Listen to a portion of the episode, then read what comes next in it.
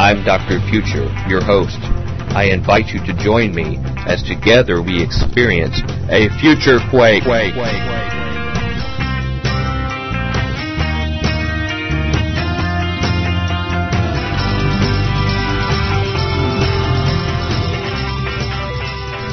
Welcome to the Future Quake Show. I'm Dr. Future.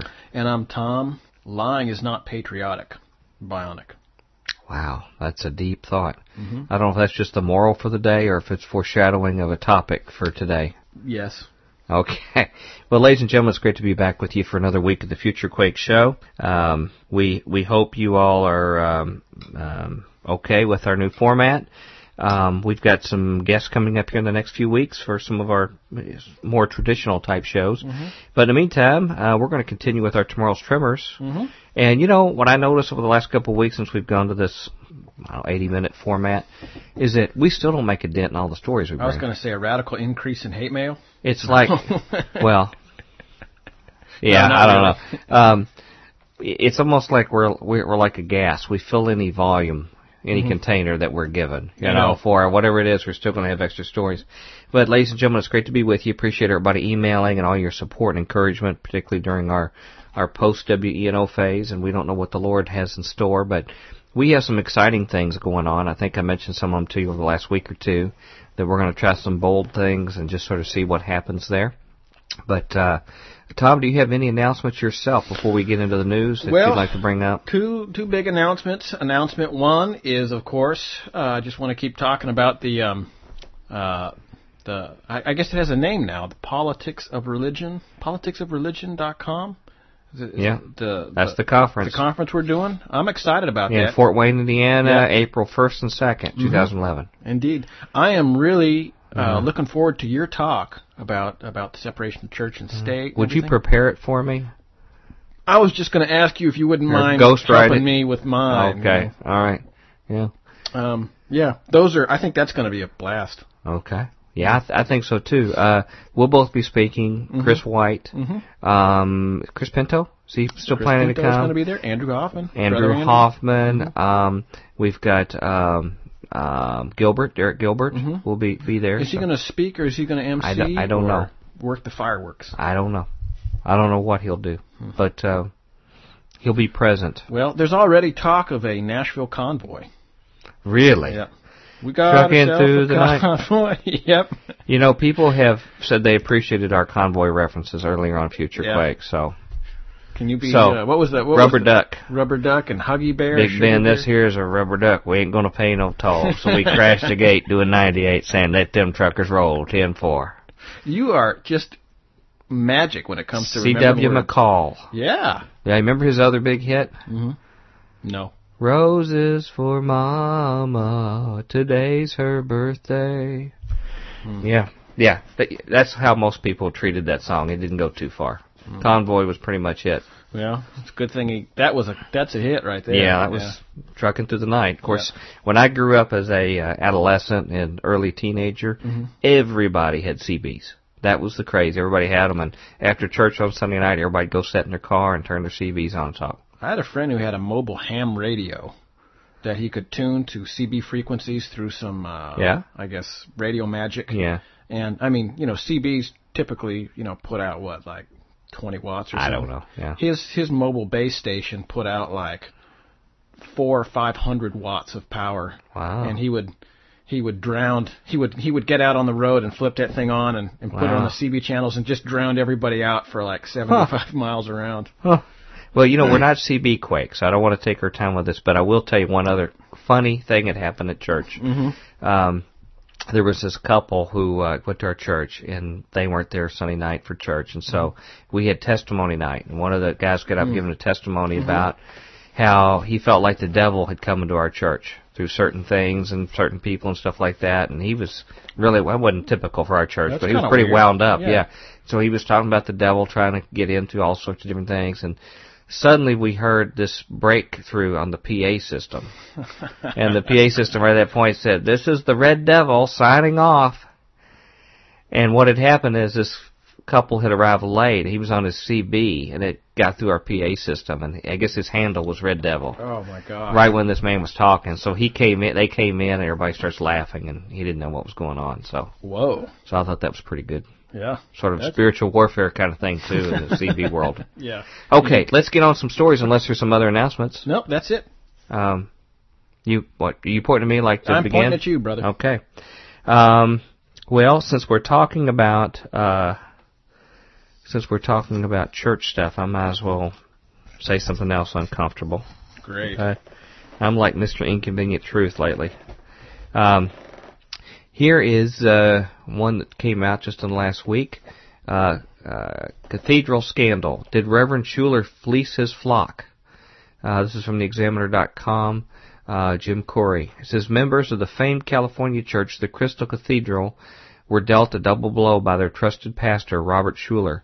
The lavish Christian Worship Center f- filed for bankruptcy last October, thousand, shocking thousands of the church's members and millions of its donors. Now, I thought he had retired. And was, yeah, there was a big battle over the pulpit there, you know, and his son left.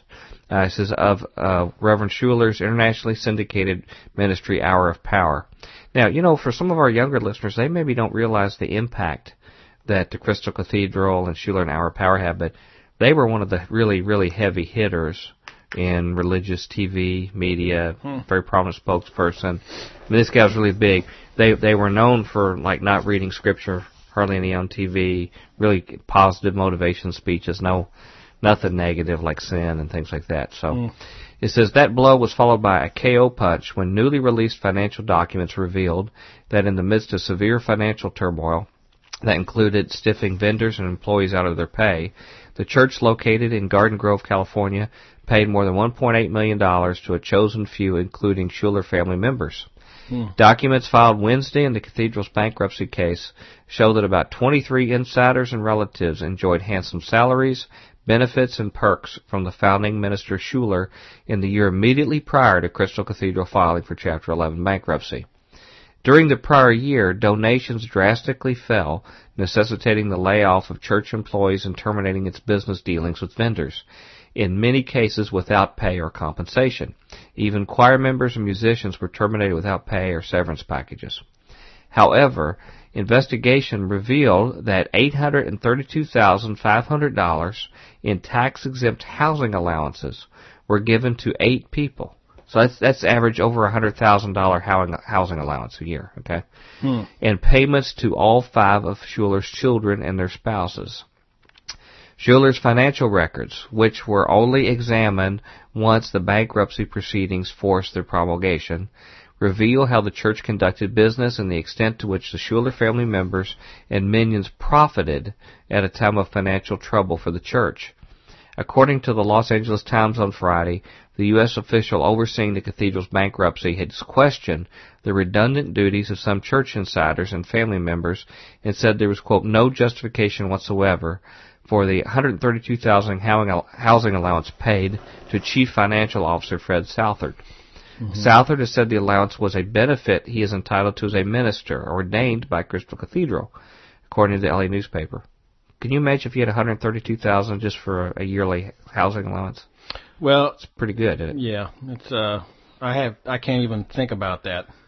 Well, it, it like hundred and thirty-two thousand dollars for house for just for, for your for the year for to cover yeah, yeah, housing allowance. U.S. tax law for religious organizations allow churches to give housing allowances to ordained ministers who perform certain, certain duties or ministries. Such allowances are tax exempt at the federal and state levels. Which, if more of this gets caught, they'll take they'll get rid of that. You mm-hmm. know, they'll abuse it.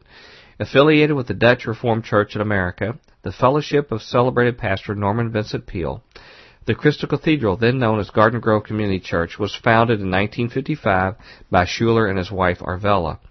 Even when the church was physically sound, there were stories told of how the church gave money to family members who in some cases performed seemingly little work. Those allegations have never amounted to any civil or criminal legal action because religious nonprofits are not required to file tax statements or make its finances public. The LA Times reported that the latest records show that all five of Schuller's children and their spouses collected payouts from the church as either employees or vendors. The payments, which total about $1.2 million, Okay, that's their children and spouses. Help support expensive homes.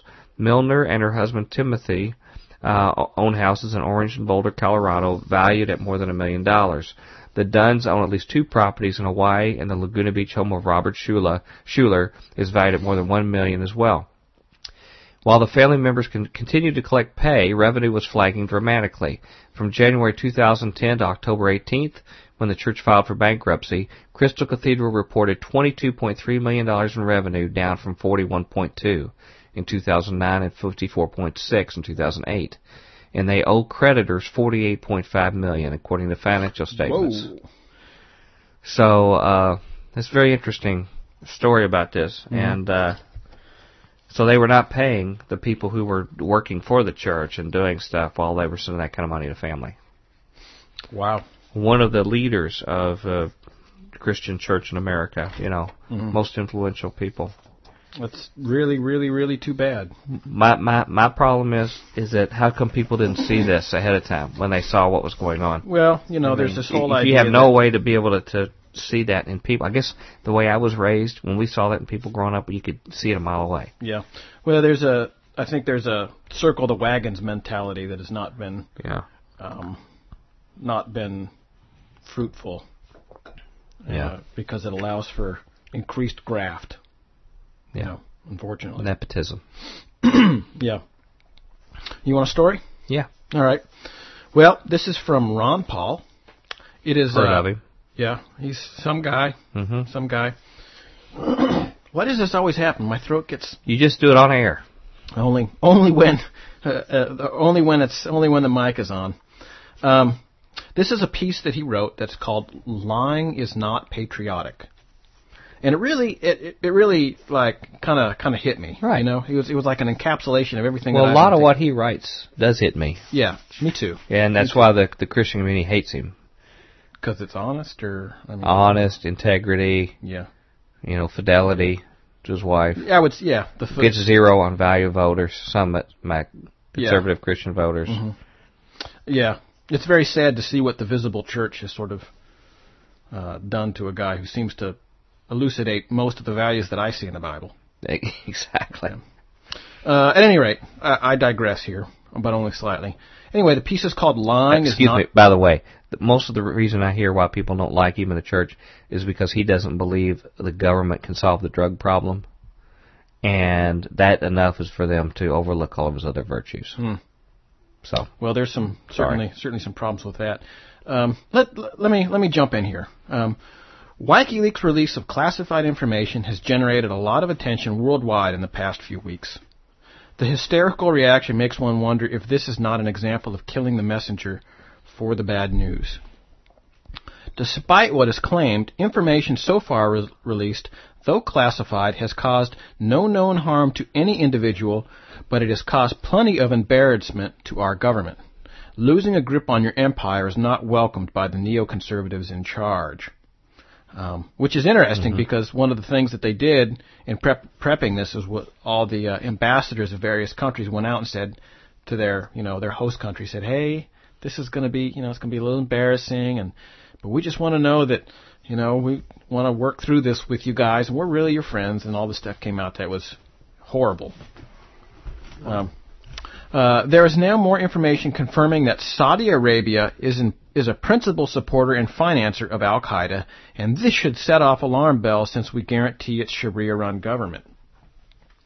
This emphasized even more the fact that no Al Qaeda existed in Iraq before 9/11, yet we went to war against Iraq based on the lie that it did.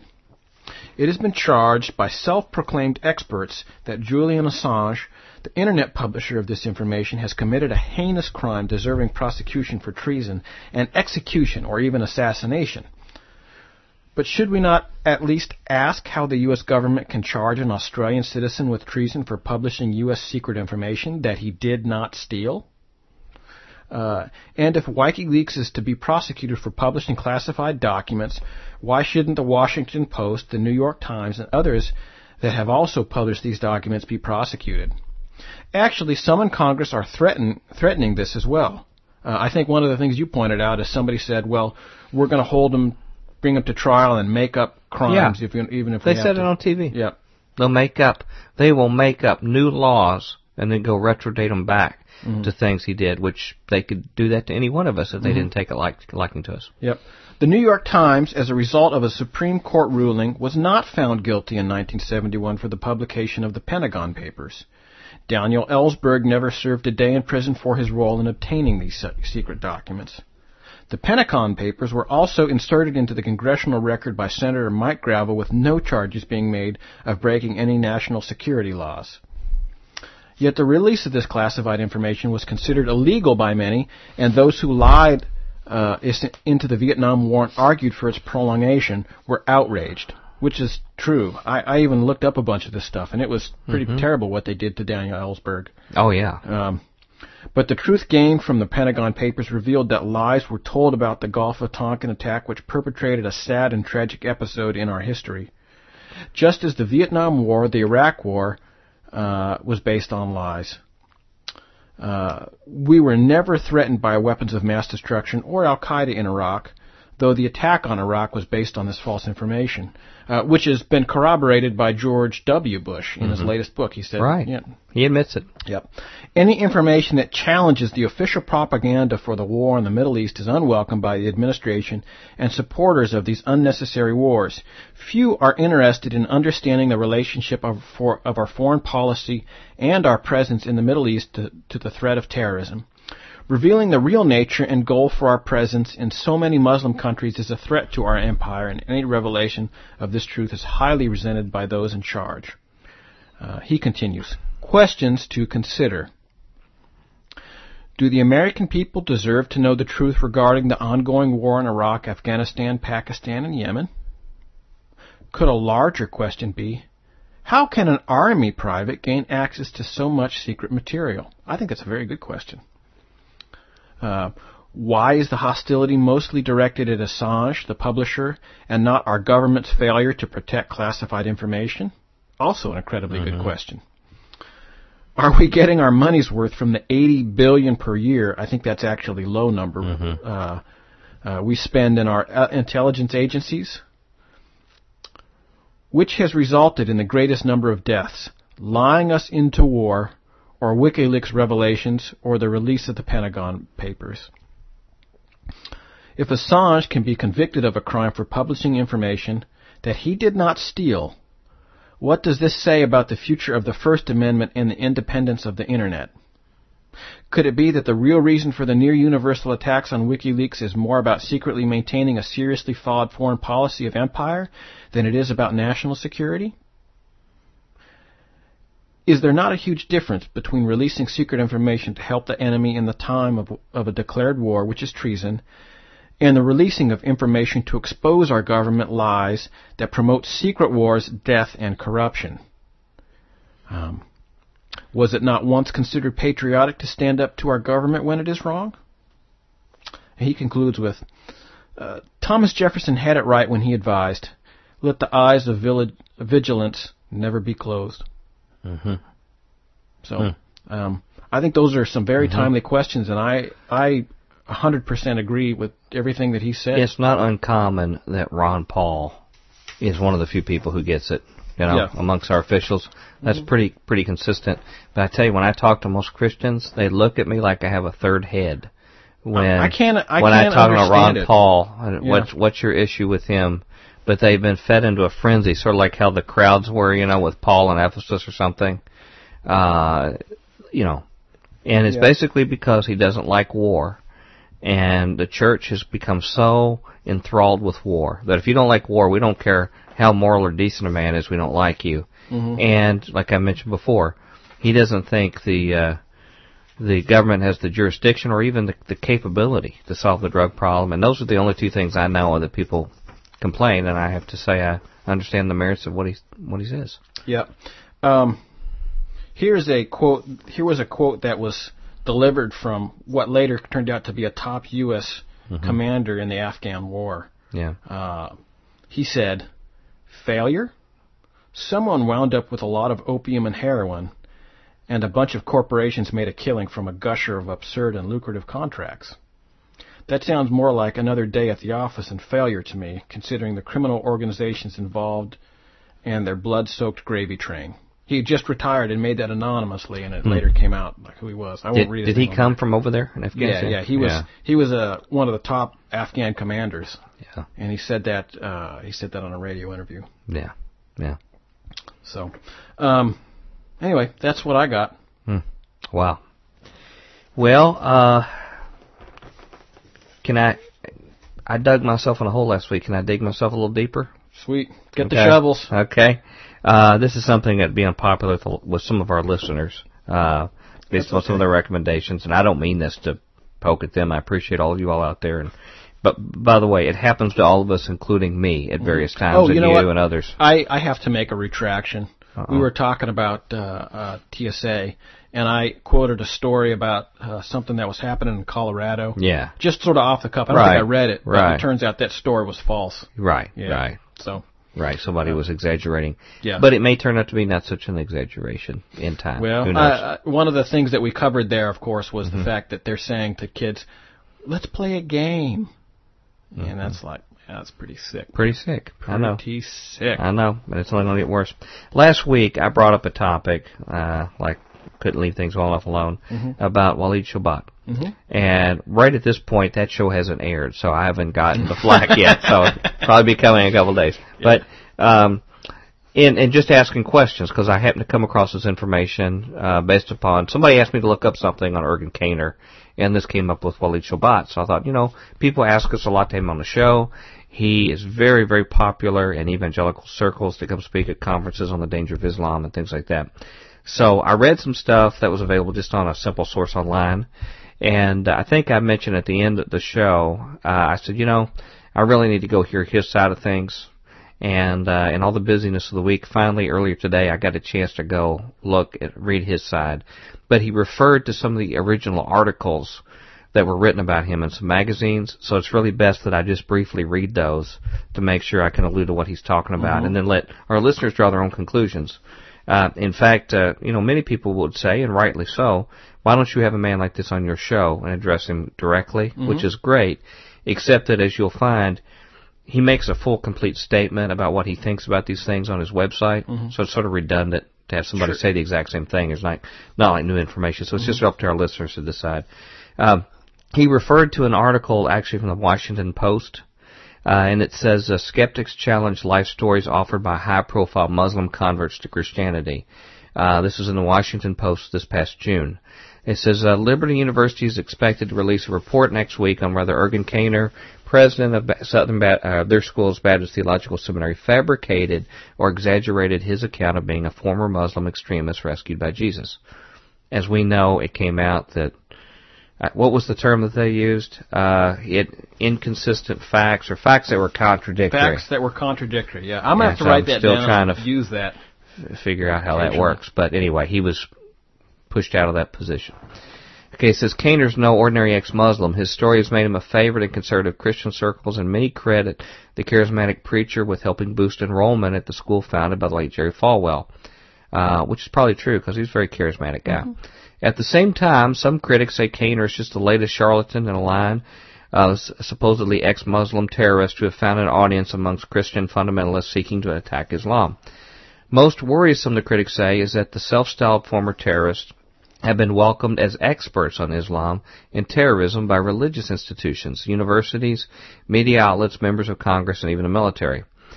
These guys are the real terrorists what a squirt gun is to an AK-47 said uh, Mikey Weinstein, president of the Military Religious Freedom Foundation, who brought claims of religious discrimination against the U.S. Air Force Academy. But this is not a joke. This is a national security threat, he said. Caner, 43, has said that he was raised as a Muslim extremist in Turkey, that he converted to Christianity after moving to Ohio as a teenager in 1978. Until I was 15 year old, I was a Islamic youth jihad, he said in November 2001 sermon in Jacksonville, Florida. He says, I was trained to do, to do that which was done on September 11, as were thousands of youth. In 2002, he wrote Inside Islam, an insider's look at Muslims' life and beliefs with his brother Emir, president of Truett McConnell College, a Baptist school in Cleveland, Georgia.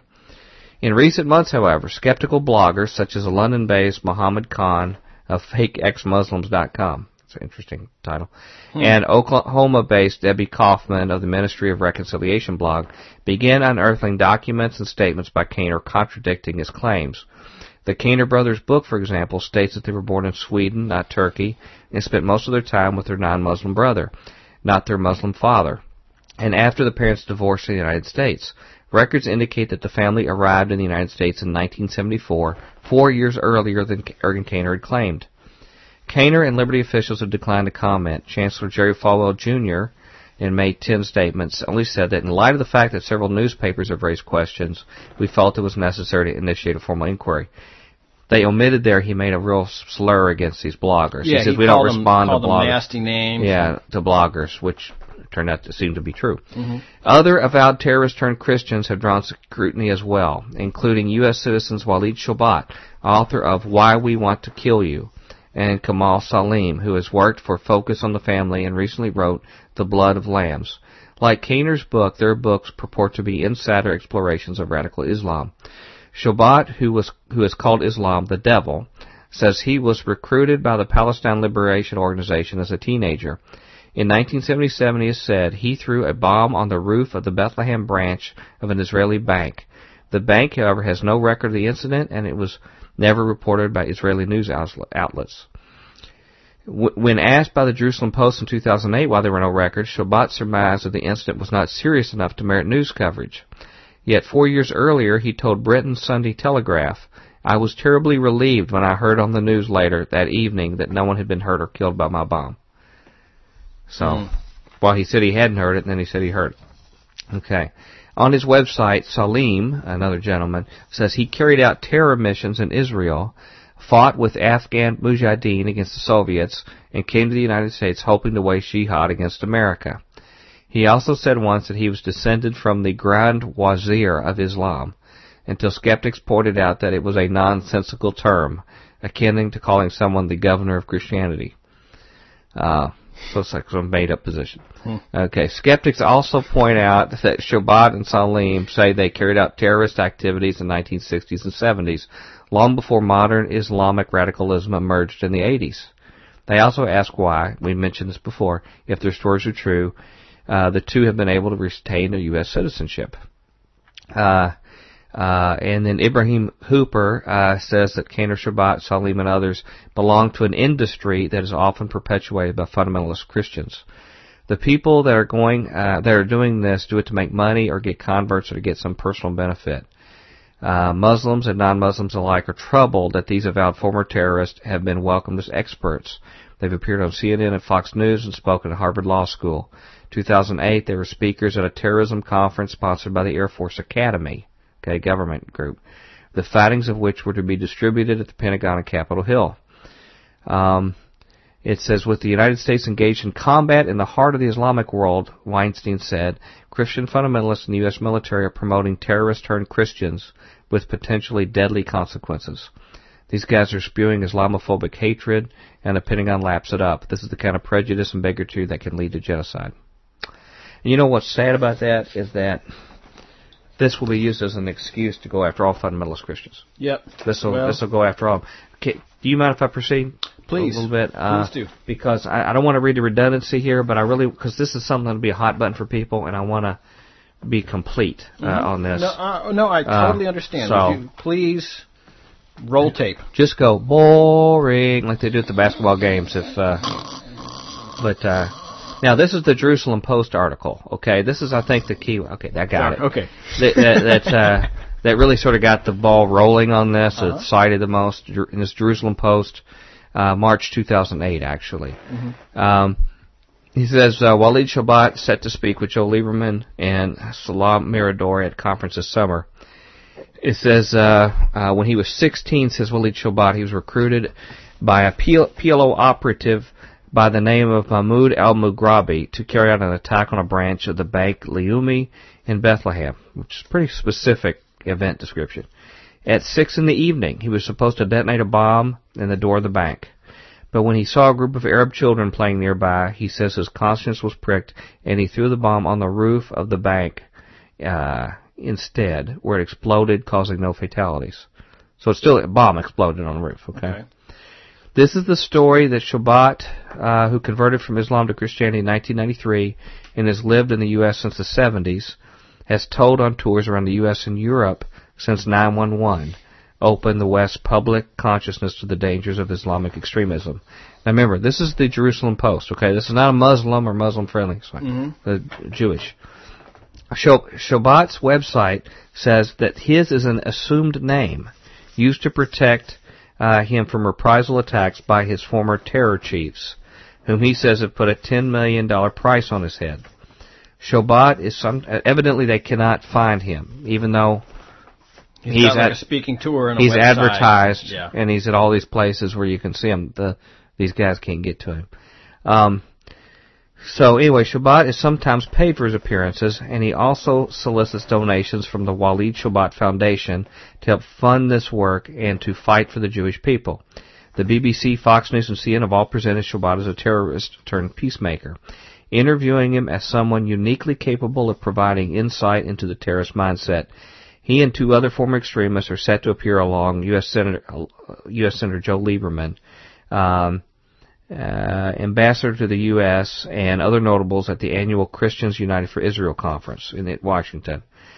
Um, the three ex-terrorists have appeared. It's like the three tenors. The three ex-terrorists um, have appeared at uh, previously at Harvard and Columbia, and most recently the U.S. Air Force Academy uh, in, in February uh, at a conference. The, the, findings are circulated at the Pentagon and among members of Congress.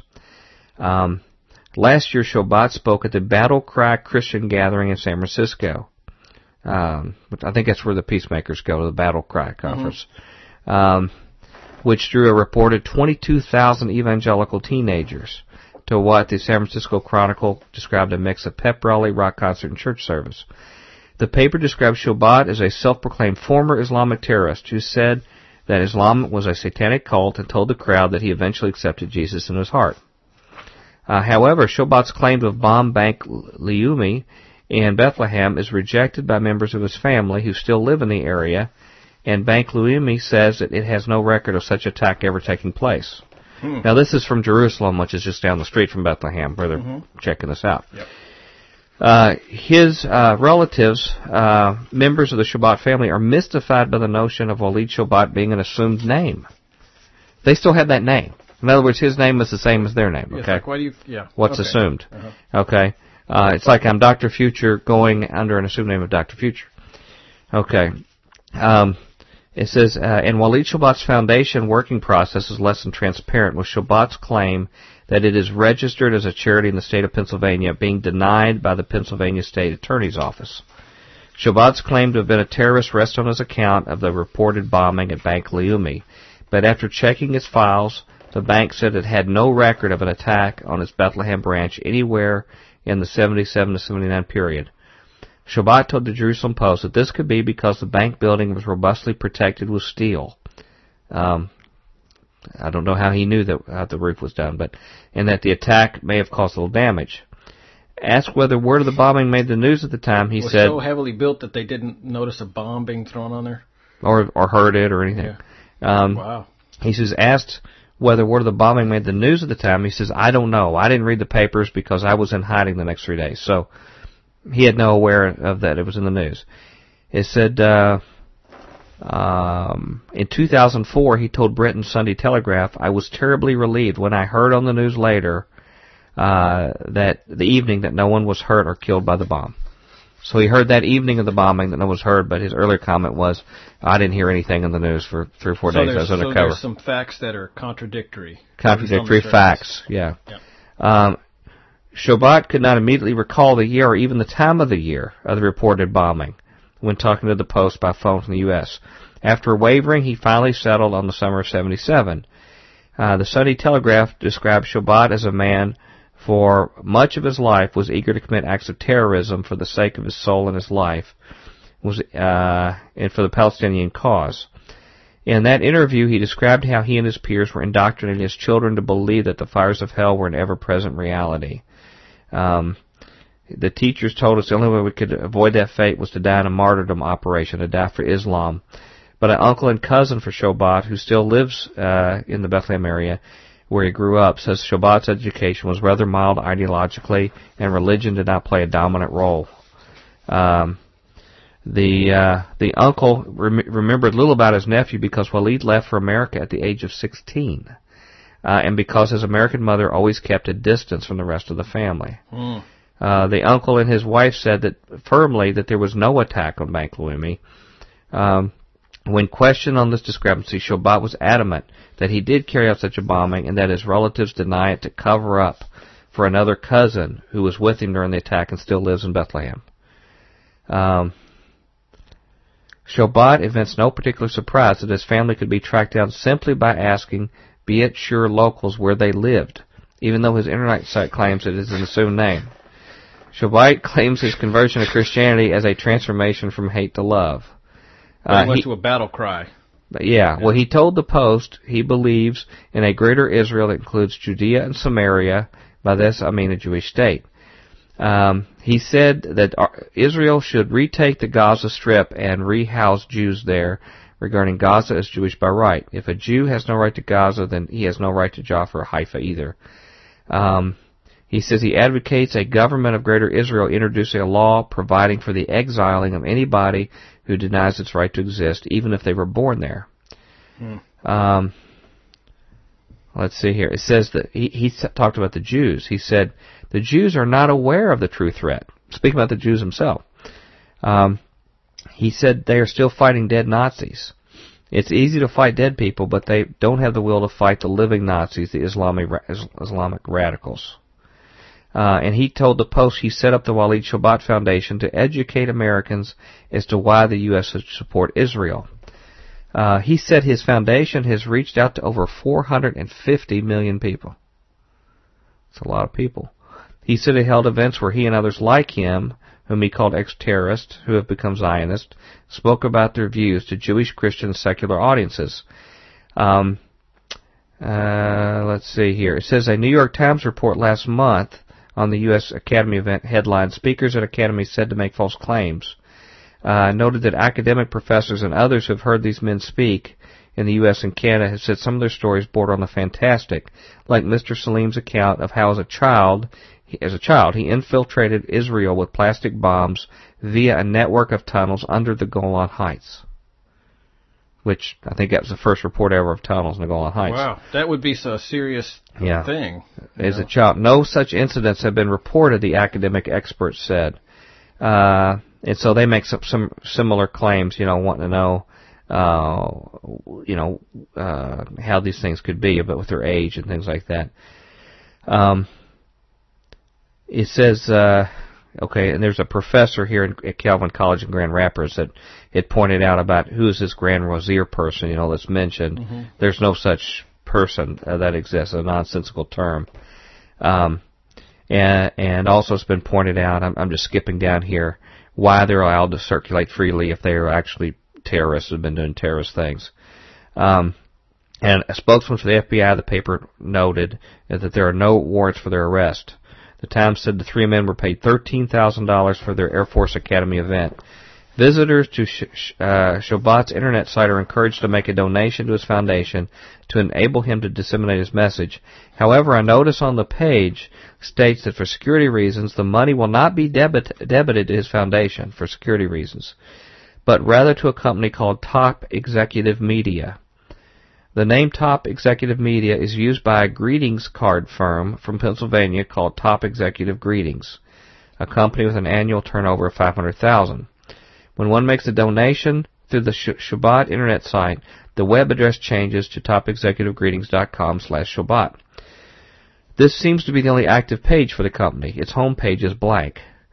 Asked by the Post whether the Walid Shoebat Foundation is a registered charity, Shoebat replied that it is registered in Pennsylvania.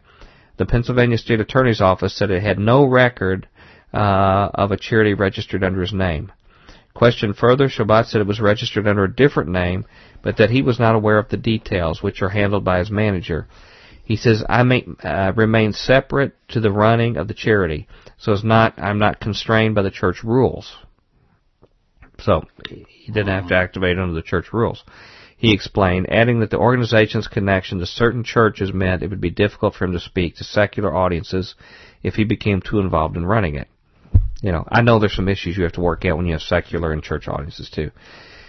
Uh, but a little hard to follow, isn't it? Uh, Dr. Joel Fishman of the Allegheny County Law Library in Pennsylvania expressed doubts about this donation process. This is from where this is registered, or supposedly was. He says if the money were given to a registered charity, the charity would have to make annual reports to the state and federal government on how it was spent. Shoebat insisted donations were not misused. He says, I survive by being an author, and I only get paid for being an author. All the money that is donated gets put back into events. If the bank bombing claim is unfounded, it is unclear why Shoebat would have wanted to manufacture a terrorist past.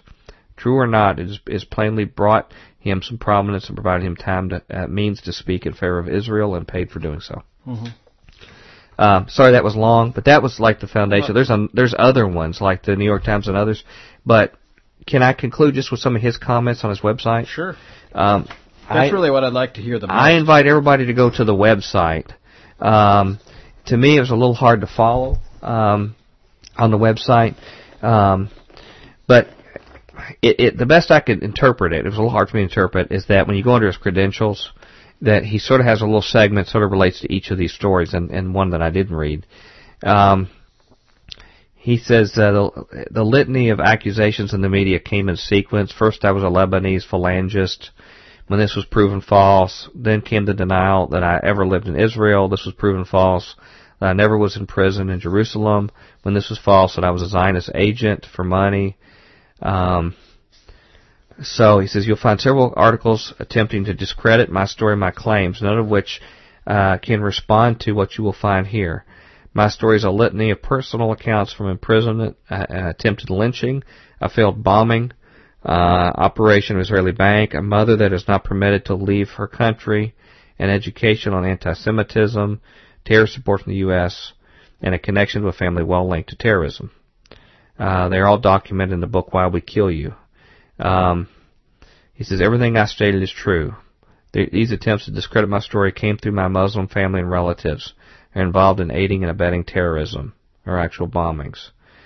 Um, and he goes through all of them. It's, it's it, to me, it's very hard to read because uh, he he basically downgrades the people who were some of the small journalists. I don't see him so much addressing the Jerusalem Post or the other ones. There's a few independent journalists that went and interviewed the family, mm-hmm. and he sort of spends his time saying that to not trust them. Well, well, what about? I mean, the big linchpin I, in my mind is um, the Bethlehem, the the bombing in Bethlehem, uh, the several, which several is the main thing that makes him a terrorist, from what I understand. Yeah, I mean, that was the key of that. if he if he threw a bomb on the the roof or in the front of it or somewhere in the direction of the Bethlehem branch bank, then I, he qualifies as a terrorist, and if he did not, then he qualifies as somebody whose facts are contradictory. Right. Well, I I don't really see convincing evidence yay or nay about that in his response. Okay. Um, he does say that the, the, the, civilian journalists are basically untrustworthy, and that um, um, it's starting to sound like Congress now. And that he, he basically his uh, uh, he says that you know his family members are Muslims, okay, and terrorists. Okay, he says so you can't trust them, and you can't trust the journalists. Right. Right. And I assume that means the Jerusalem Post and the New York Times have written on it and the Washington Times. Uh, but d- does he address that anywhere in the in his response directly or not? He, he I, I didn't see that he really mentions these main people much, if at all. He says this civilian journalist um, uh, spoke with one of Walid's many Palestinian American relatives, Kamal Yunus. Kamal had checked his facts with other relatives, and every one of them agreed that while Walid's entire biography is manufactured fabrication. His handlers have taken one point and twisted and built up a fictional story.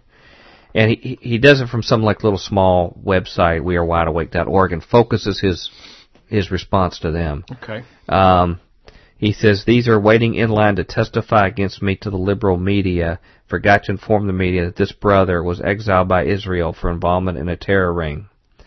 Um, uh, let's see, when this fact was brought up to the attention of Eileen Fleming, an amateur journalist who openly supports Hezbollah, in one article stated Kamal's denial. Uh, she says, I phoned Walid's relative Kamal the good news that his name was mentioned by Shoebat from the King Center stage and filled him with his It filled him in that his brother Jawad is another supposed terrorist. Kamal laughed. Waleed is a master of spin. He takes one iota of truth and creates a fiction. I would think the Jerusalem Post would be able to confirm either that was true or not, wouldn't they? I mean, they'd yeah. have access to the Jewish, well, the like Israeli I said, government. I mean, for me, the linchpin is the linchpin, of course, is his the Bethlehem bombing. Either he either he did that or he didn't. The you know yeah. the, the story for me really hangs on that, and well, not he, directly addressing it. I think that's a real problem. He really can't get into that. I mean, he, he says things detrimental about some of these small time journalists who've who've looked into himself. He says sort of like how the the guys at Liberty got it went after those bloggers. Mm-hmm. You know, he says uh, Eileen Fleming, the amateur journalist and Hamas pawn, who was tricked by Jonas and company, seemed to have no problem to lend moral support for the family of a terrorist. Uh, and suicide bomber uh, Akras, and even probably travels to a refugee camp to lend support. So she, they're really go, she's really going after the motives. He's going after the motives of her, but, I don't see any hard facts. Yeah. Um, that's what made it really. I mean, basically trying to disparage the people who are asking these these questions. Um, and so you see the page after page here is mostly confirming that some of his friends are are family members are are terrorists. Um, let's see here. I'm trying to see if there's anything. Um,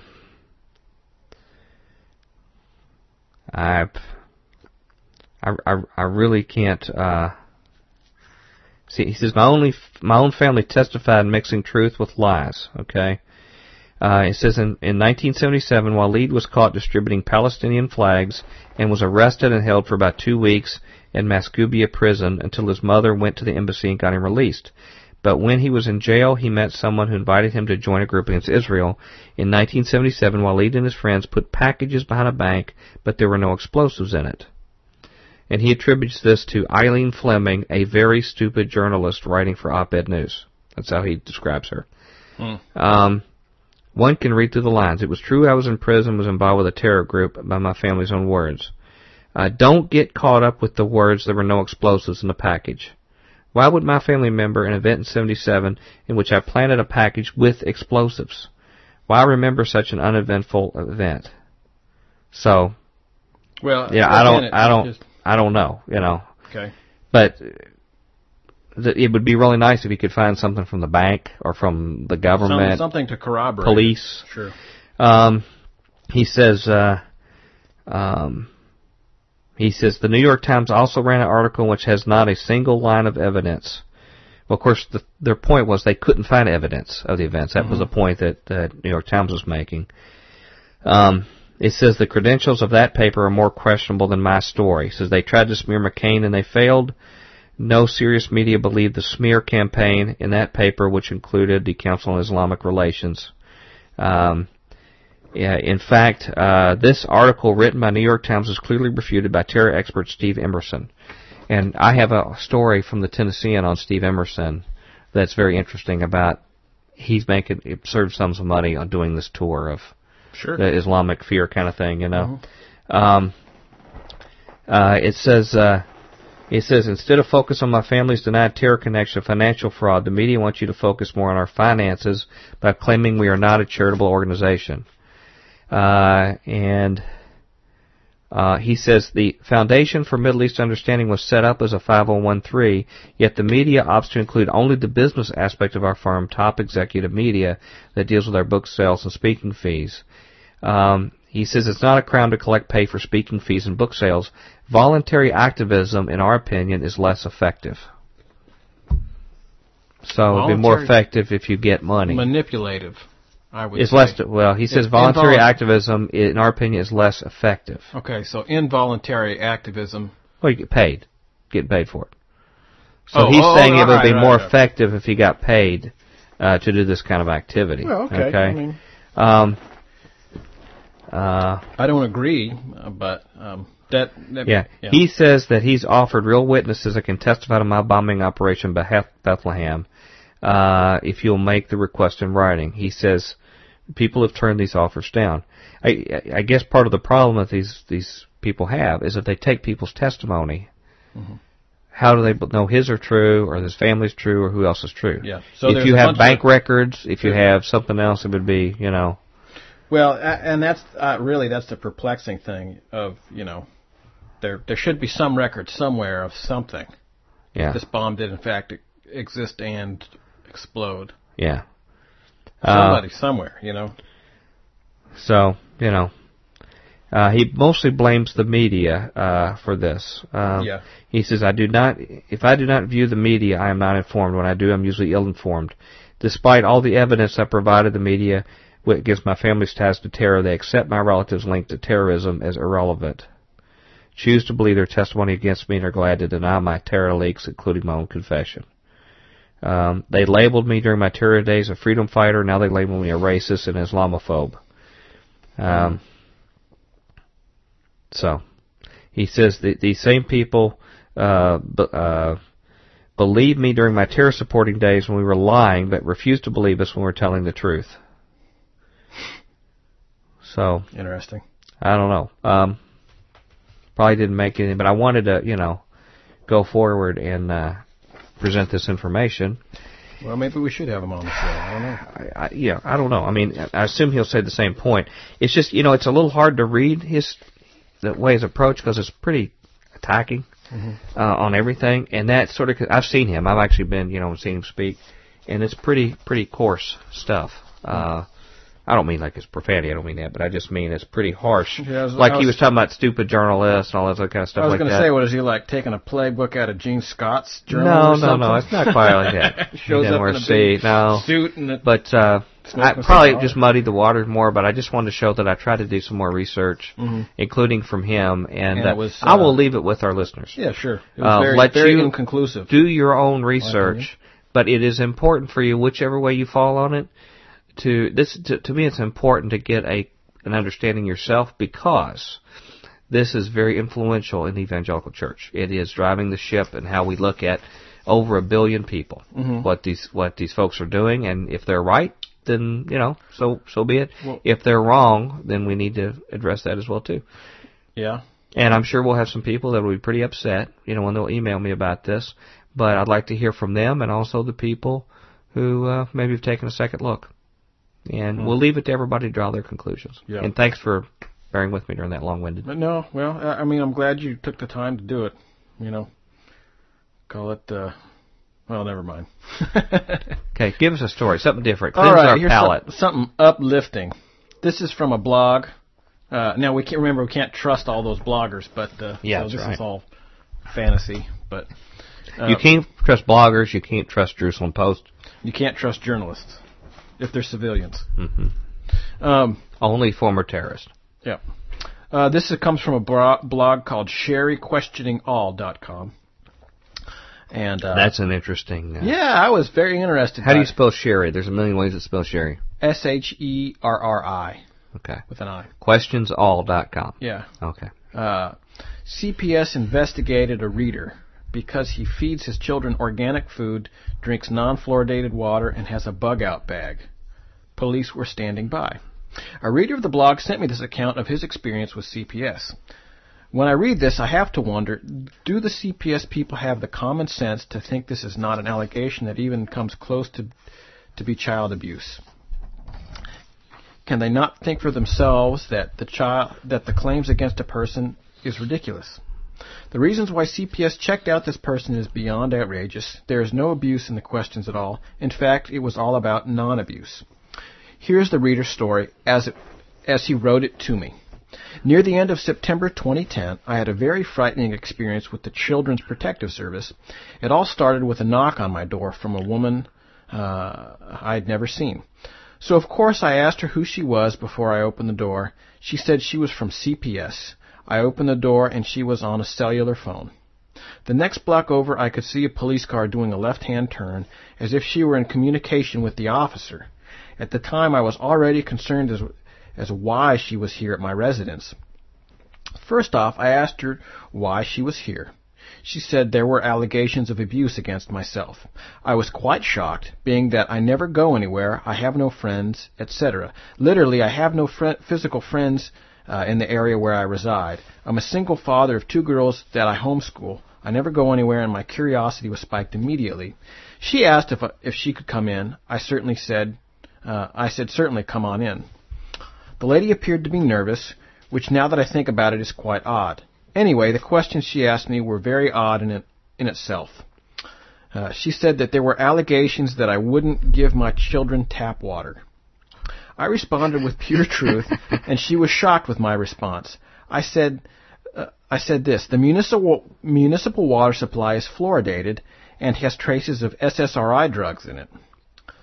First off, she hadn't a clue what an SSRI was, and responded with, "Isn't fluoride good for your child's teeth?" I responded with facts again, and gave this woman a short history lesson in regards to fluoride being used in the Nazi death camps to make the Jews more complacent and docile. She asked where I had learned this. I told her I read all day, being that there isn't much work afforded this area. I have nothing else to do other than study and educate my children. Yeah, that was his death knell. Yep. She's saying, "Oh, he's crazy. He's out there trying to educate himself." That's mm-hmm. that's a danger to society danger. right there. Yep. Yeah. Emmanuel Goldstein. You weren't out there trying to be materialistic and trying to, mm-hmm. you know, buy some more things. Mm-hmm. I was still quite frightened by this woman in my house. I, I mean, really think about it. This woman has the authority to take the only things worth living away from me, my girls. So the allegations continued. The next one was hilarious. She said I refused to allow my children to receive their vaccination shots. And I laughed sort of like you did in your investigation. Uh, there's actually some other. This isn't the only one where they report mm-hmm. this stuff. There's some other stuff. Uh, I said yes, that that's true. I refuse to allow my children to be poked with syringes filled with squalene, thimerosal, mercury, etc. I promptly produced my state exemption form. Uh, that was the end of that allegation. Mm-hmm. It gets better. The next allegation was that I chose to feed my children predominantly organic foods. I said yes, this is true. She asked why. I gave her a brief history lesson on GMO uh, high fructose corn syrup and the links to uh, the escalation. There, there's some misspellings here. Escalation of diabetes in America. By now it appeared to me this woman was feeling a little more secure in my place of residence. But the next question blew me out of the water. She said that there was an allegation of me having a bug, uh, having a bug bag. Um, I couldn't believe it. I knew immediately this allegation was from someone I knew personally, not someone online because I've never made a bug out bag video. And anyway, I told the worker that a yes, bug out bag is when things get really bad. You've got enough to live on mm-hmm. for a few days till mm-hmm. you get safe. In case something happens, which actually FEMA and our government recommends yeah. you do. Mm-hmm. Uh, I told the worker that yes, I have a 70, 72 hour bug out bag. She asked why. By then I had the lady cozy and quite interested in the things I had been saying. I simply responded with the answer, don't you think it's good to have a 72 hour bag? We reside in a city with over 1,600 known gangs. In the event of civil unrest, don't you think it would be a good idea to evacuate? Do you remember Hurricane Katrina? Or Haiti? That sealed the deal, I believe, in her mind. Uh, this was a black woman, and both Katrina and Haiti devastated the black communities in New Orleans and Haiti. I believe it was clear in her mind that what I was doing wasn't criminal. She asked my gals if I hit 'em. They said, "Oh yeah, my daddy would will whoop my backside if I say nasty if I say a nasty word." The woman asked me if this was true. I said yes, and it is completely legal to spank your child in this state. In fact, there are school districts here in my state that allow it in public schools. She responded that she had heard of that on the news. I responded immediately with more facts. That those schools have the lowest incidence of violence, of violent acts by the youth, the graduation rate was far higher, and there were less suspensions in those schools. I think that closed it again. Hmm. She asked to look in the refrigerator and said sure, and to look at the kids' room. I consented. There were no questions of militia or secretive groups, just questions about the things I hold dear. Mm-hmm. My warning to other parents is this. If you're going to be a parent nowadays, you better be prepared with facts, data, right. and other things to back up, and the guts to say the truth and defend your right to parent in a safe manner. Yes, but in a manner that is appropriate to you, the parent. The case was closed one month later, and truly these people are terrorists. Uh, uh, uh, this is the way I feel. They can legally just come into your house, investigate false allegations, and if they aren't open-minded to the truth, just snatch your loves your loves away. Hmm. So uh, that was a uh, an account from uh, a reader of SherryQuestioningAll.com, which is consistent with Will Grigg and others mm-hmm. who have addressed yeah, this he issue had a too. had a problem uh, Yeah. with the CPS showing up at his from allegations. Yeah, but uh, Alex Jones has done a whole lot about this. Mhm. It's one of those kind of issues most people don't care anything about unless it impacts them. Then it impacts horrible. somebody in their family, and then it stopped the presses. Mm-hmm. This is this is a key thing, and you have very very few options. But what they did was they were confident. They spoke with authority. I wouldn't recommend that people get nasty with them or get super Mm-hmm. Just be defensive. Be polite, but just act Stand like you've got things under control. Mm-hmm. You know, I I would have said I think a better answer on that thing on the bug out bag is that that's what our government recommends on our website. I want to be be a prudent parent. You know, uh, play play the game if you have to like that. You know, but show them you know you're you're doing things because they're so uninformed on a lot of mm-hmm. these matters. They don't know these kind of things, and so they're immediately spooked about things that they're uncomfortable, and they don't want. They're supposed to be the official. They don't want to be shown to be ignorant. Mm-hmm. So unless you want to make them look stupid, expect them to come out fighting. Find a graceful way for them to save face is what I would recommend. When they come and do it, don't actually say, "Well, are you an idiot? Why are you, you know, why don't you know this?" Mm-hmm. That probably doesn't, you know, go very well. Um, uh, just don't paint them in the corner at them because they they'll come out fighting, yeah, it's true. you know. But don't apologize for who you are. Well, uh, I think too that a lot of times in cases like this, in the back of their mind, what they're thinking is, uh, if something happens, will I be sued? hmm And and if you can alleviate that, I thought about that with the water. You could always tell them, say, look, if if you want them to drink a glass of the water here, will you sign a form saying that you'll be liable for any effects of the SSRI on them? Mhm. And that probably would shut things down. You Indeed. know. You know. Well, very interesting. Uh, would you like for me to share? A... roll tape. Okay. This is a short one. Going back, uh, shooting in my own camp, rolling another grenade under my fellow people's tent. Yep. Okay. Um, this is, uh, uh, there's charges filed uh, against four former employees for conspiracy to commit extortion. This is in the Dallas Morning News. Dallas files countersuit against former employees for conspiracy to commit extortion. This is Daystar, the big cable network, one of the now they're like one of the very top uh, Christian content cable uh, TV networks. Um, litigation is mounting in the adultery and alleged extortion controversy involving Daystar, the Dallas area Christian television network. Late today, Daystar filed a countersuit in Tarrant County District Court against Jeanette Hawkins, a former employee who sued the network in Dallas County District Court on Wednesday. The Daystar suit also names two other former employees who are being represented by the same attorney as Hawkins. The latest suit alleges a conspiracy to commit extortion. Trouble at Daystar became public Tuesday when its founders, Marcus and Joni Lamb, who they're the people you usually see when you go to the website TV, used a live network broadcast to acknowledge his past infidelity. Whoa. That had to be sort of a strange show We've to got a very way. special show for you today. Yeah. Not so much PowerPoint or Yeah. interactive. Uh, it's real sad, you know. Uh, they also compl- claimed on air that three people had sought $7.5 million to keep the adultery story out of the media. You know, that'd be, I wonder if that's on YouTube. That's gotta be an awkward thing for him to be standing there while they're talking about this. Uh, it says a day later, Hawkins filed suit. She claims she was hired as marketing director by Marcus Lamb and a female executive who promised her she would be working in a Christian environment.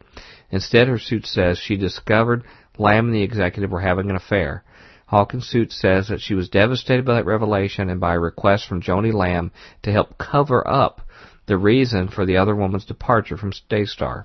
Hmm. Daystar's countersuit states Hawkins sent a farewell email to the Lambs when she left the company in 2008 that includes, thank you for both for a wonderful opportunity and is hard saying goodbye to the Daystar family. I will miss you. Well, that just could be, you know, being trying to be polite Get out of here. Yeah, it doesn't. You don't know either way. Yeah.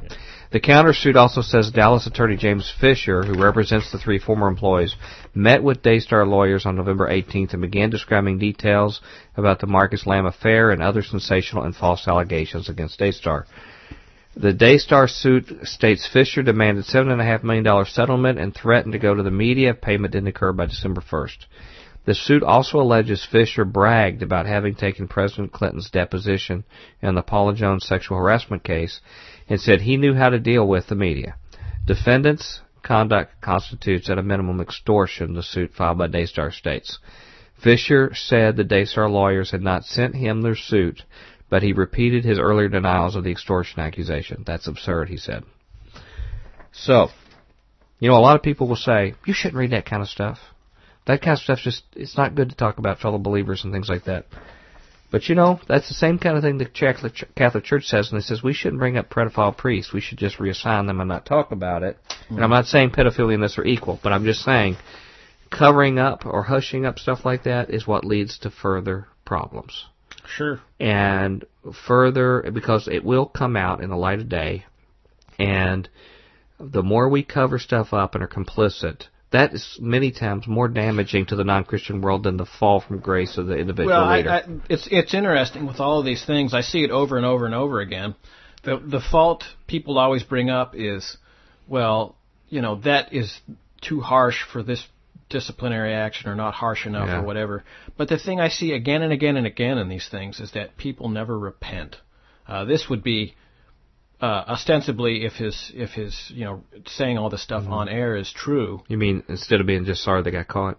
Yeah, they're they're well, yeah, that's it. They're yeah. always sorry they got caught. You yeah. know, one case is yeah. a guy had an uh, inappropriate relationship with somebody, and uh, uh, supposedly nothing happened, but it came really close to being awfully unbiblical.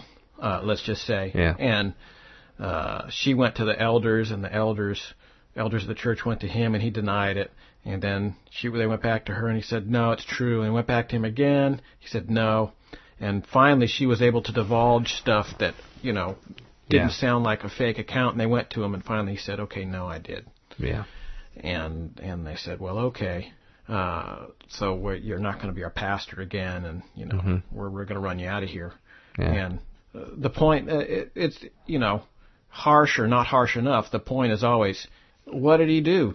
He, you know, he was totally unrepentant for it again and right. again and again. He tried, you know, not only was he sinful, but then he tried to lie and cover it up. And, you know, we all sin. And many times, Holy I'll cow. speak for myself. Yeah. I have not wanted to let go. So I sometimes of things, you know, for a long time, it's like okay, checkmate. So I understand that that, that mm-hmm. is a human sure. nature.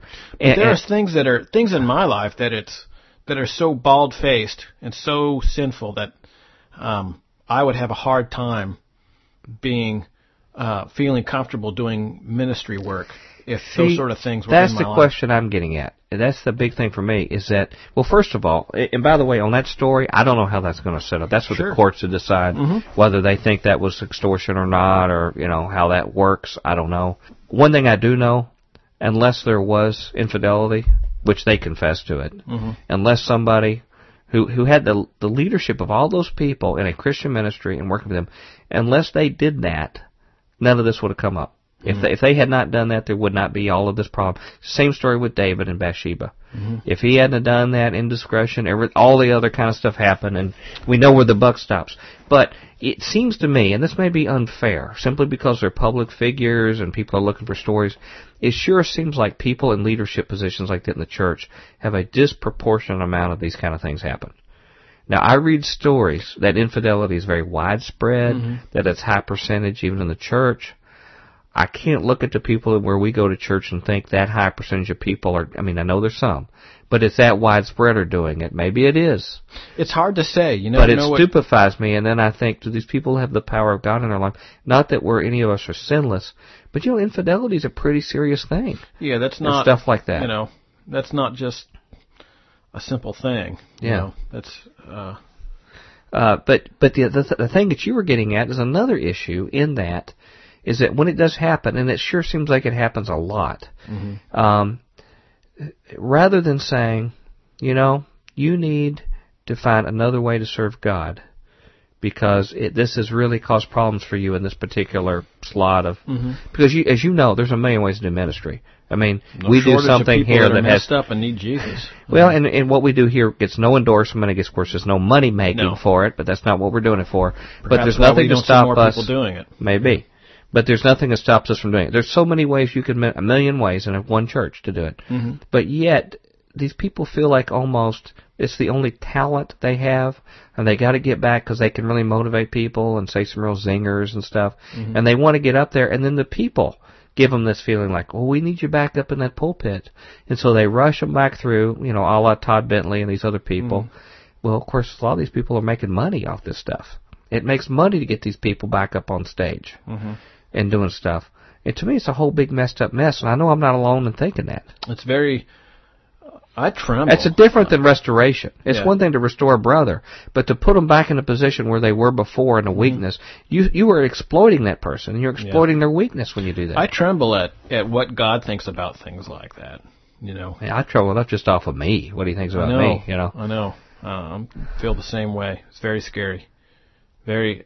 Uh, I mean, I I could go on and on about it. I mean, I, I fear of my hypocrisy every week when we talk about tough stuff like this. Yeah, me too. Like, what am I saying? Anything? You I know? try to I try to really examine myself every once in a while and be like, okay, is this, you know, I really don't want, and I know you feel the same way.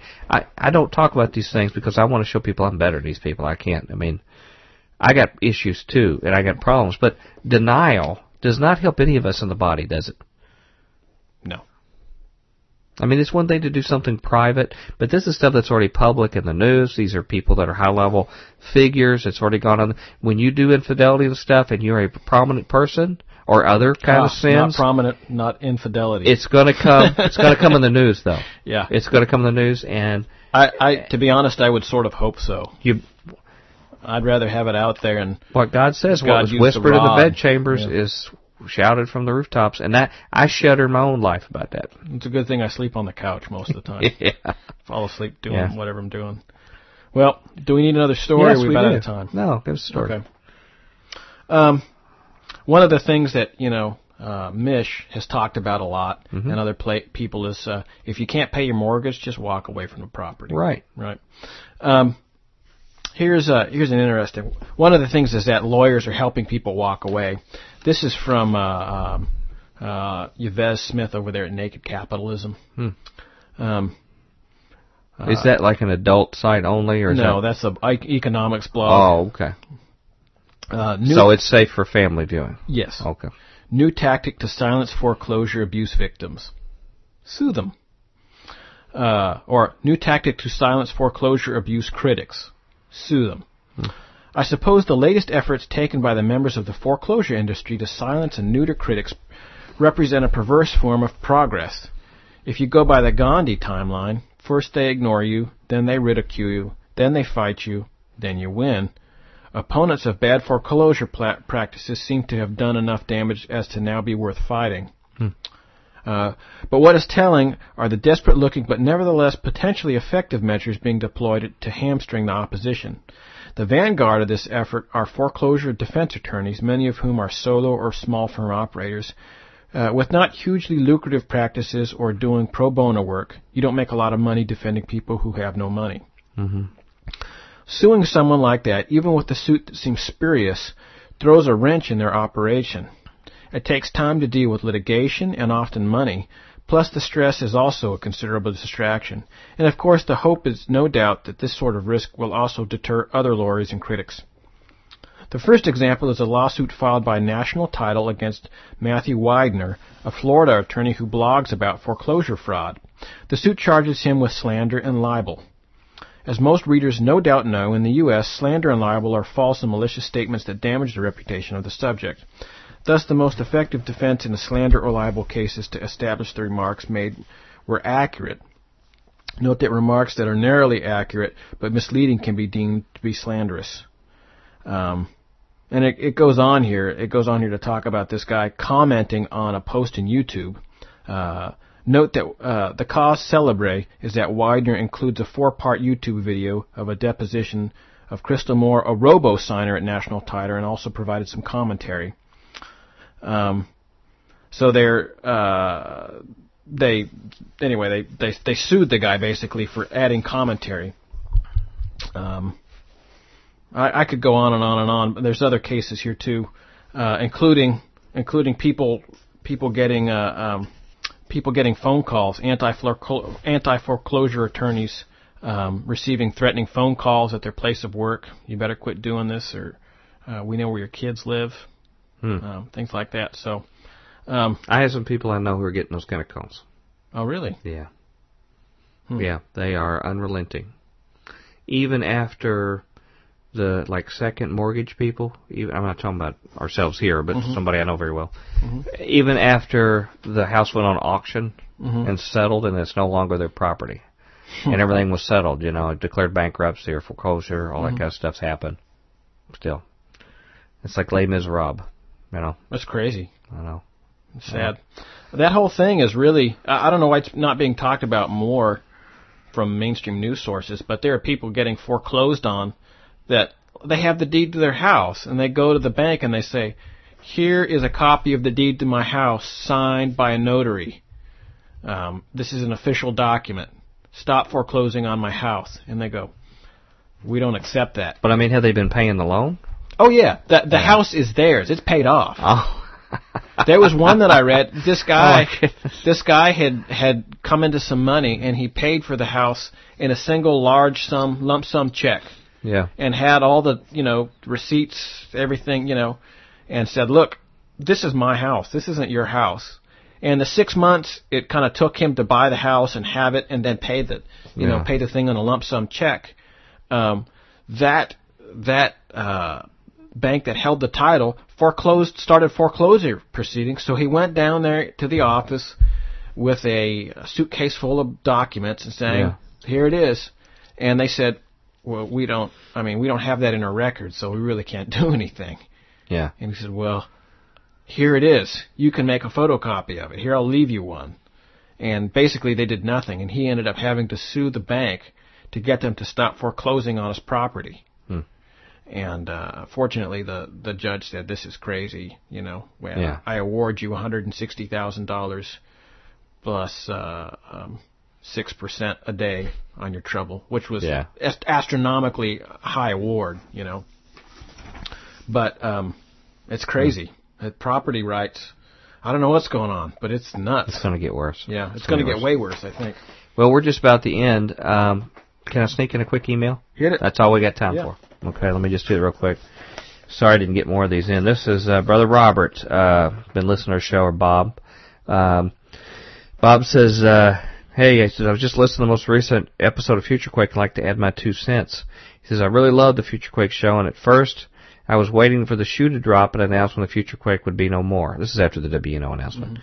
He says, thankfully that didn't happen, so I'm very relieved. As far as the future goes, I really like the idea of doing a mostly news show with guest interviews on a regular monthly basis. This way your listeners get the best of both worlds, news and insightful analysis of future news by you and Tom as well as guest interviews. I really enjoy your guest interviews and I hate to see that, that aspect of the show go away. It seems as though your guest interviews take pride in continually shattering another aspect of my paradigm. It seems like almost every other guest interview reveals another falsehood in the world that we've been taught all our lives. It's a great service that you and Tom are doing for the Christian community in exposing these truths. Um, he says, it's also on a personal note, I've been very touched by your recent commentaries on various topics. It is totally clear to me that you are a true Christian and your message to love others is also totally heartfelt. It's convicted me that I need to work harder to be more like our Lord and Savior. Thank you. Hmm. I want to encourage uh, and thank you and Tom for all the work you do in exposing the enemy and his works as well as preaching the word to those who listen. Thanks again and God bless you both. I'll keep you in my prayers and ask the Lord to let you guys know what He wants Future Quake version 2.0 to look like. So that's a real blessing uh, email, and I appreciate it so much. And it's nice to hear the you know mm-hmm. commentary that they like our our news pieces and stuff well, like that. Good. Yeah. yeah.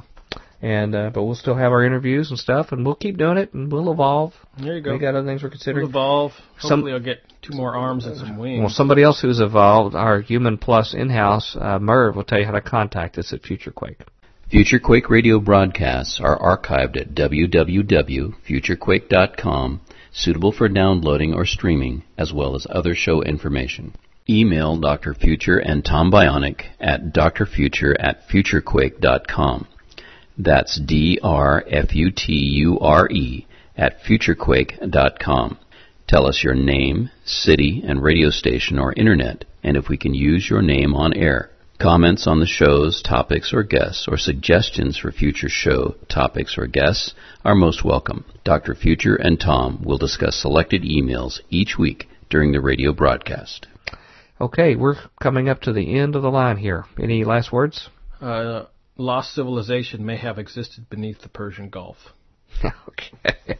I saw some word of that, but I didn't read it. I'm looking forward to that. Very interesting. It's it's Well- a bunch of bunch of guys saying, "Hey, this looks like a viable Yeah. theory. Let's test it." Well, hang on to that. Maybe we can review it next week. Uh, I know you're going through the naked body scanner next week, right? Uh, possibly. Okay. I don't know if I'm actually going to go. I might just Yeah. decide that I'm not going to get scanned that day. Okay. Well, whatever happens, we'll look forward to that report. Yep. We've got to go. Until then, we hope your future is always bright. Have a good day. Bye. Join us next time as we dare to experience another aftershock of a future quake.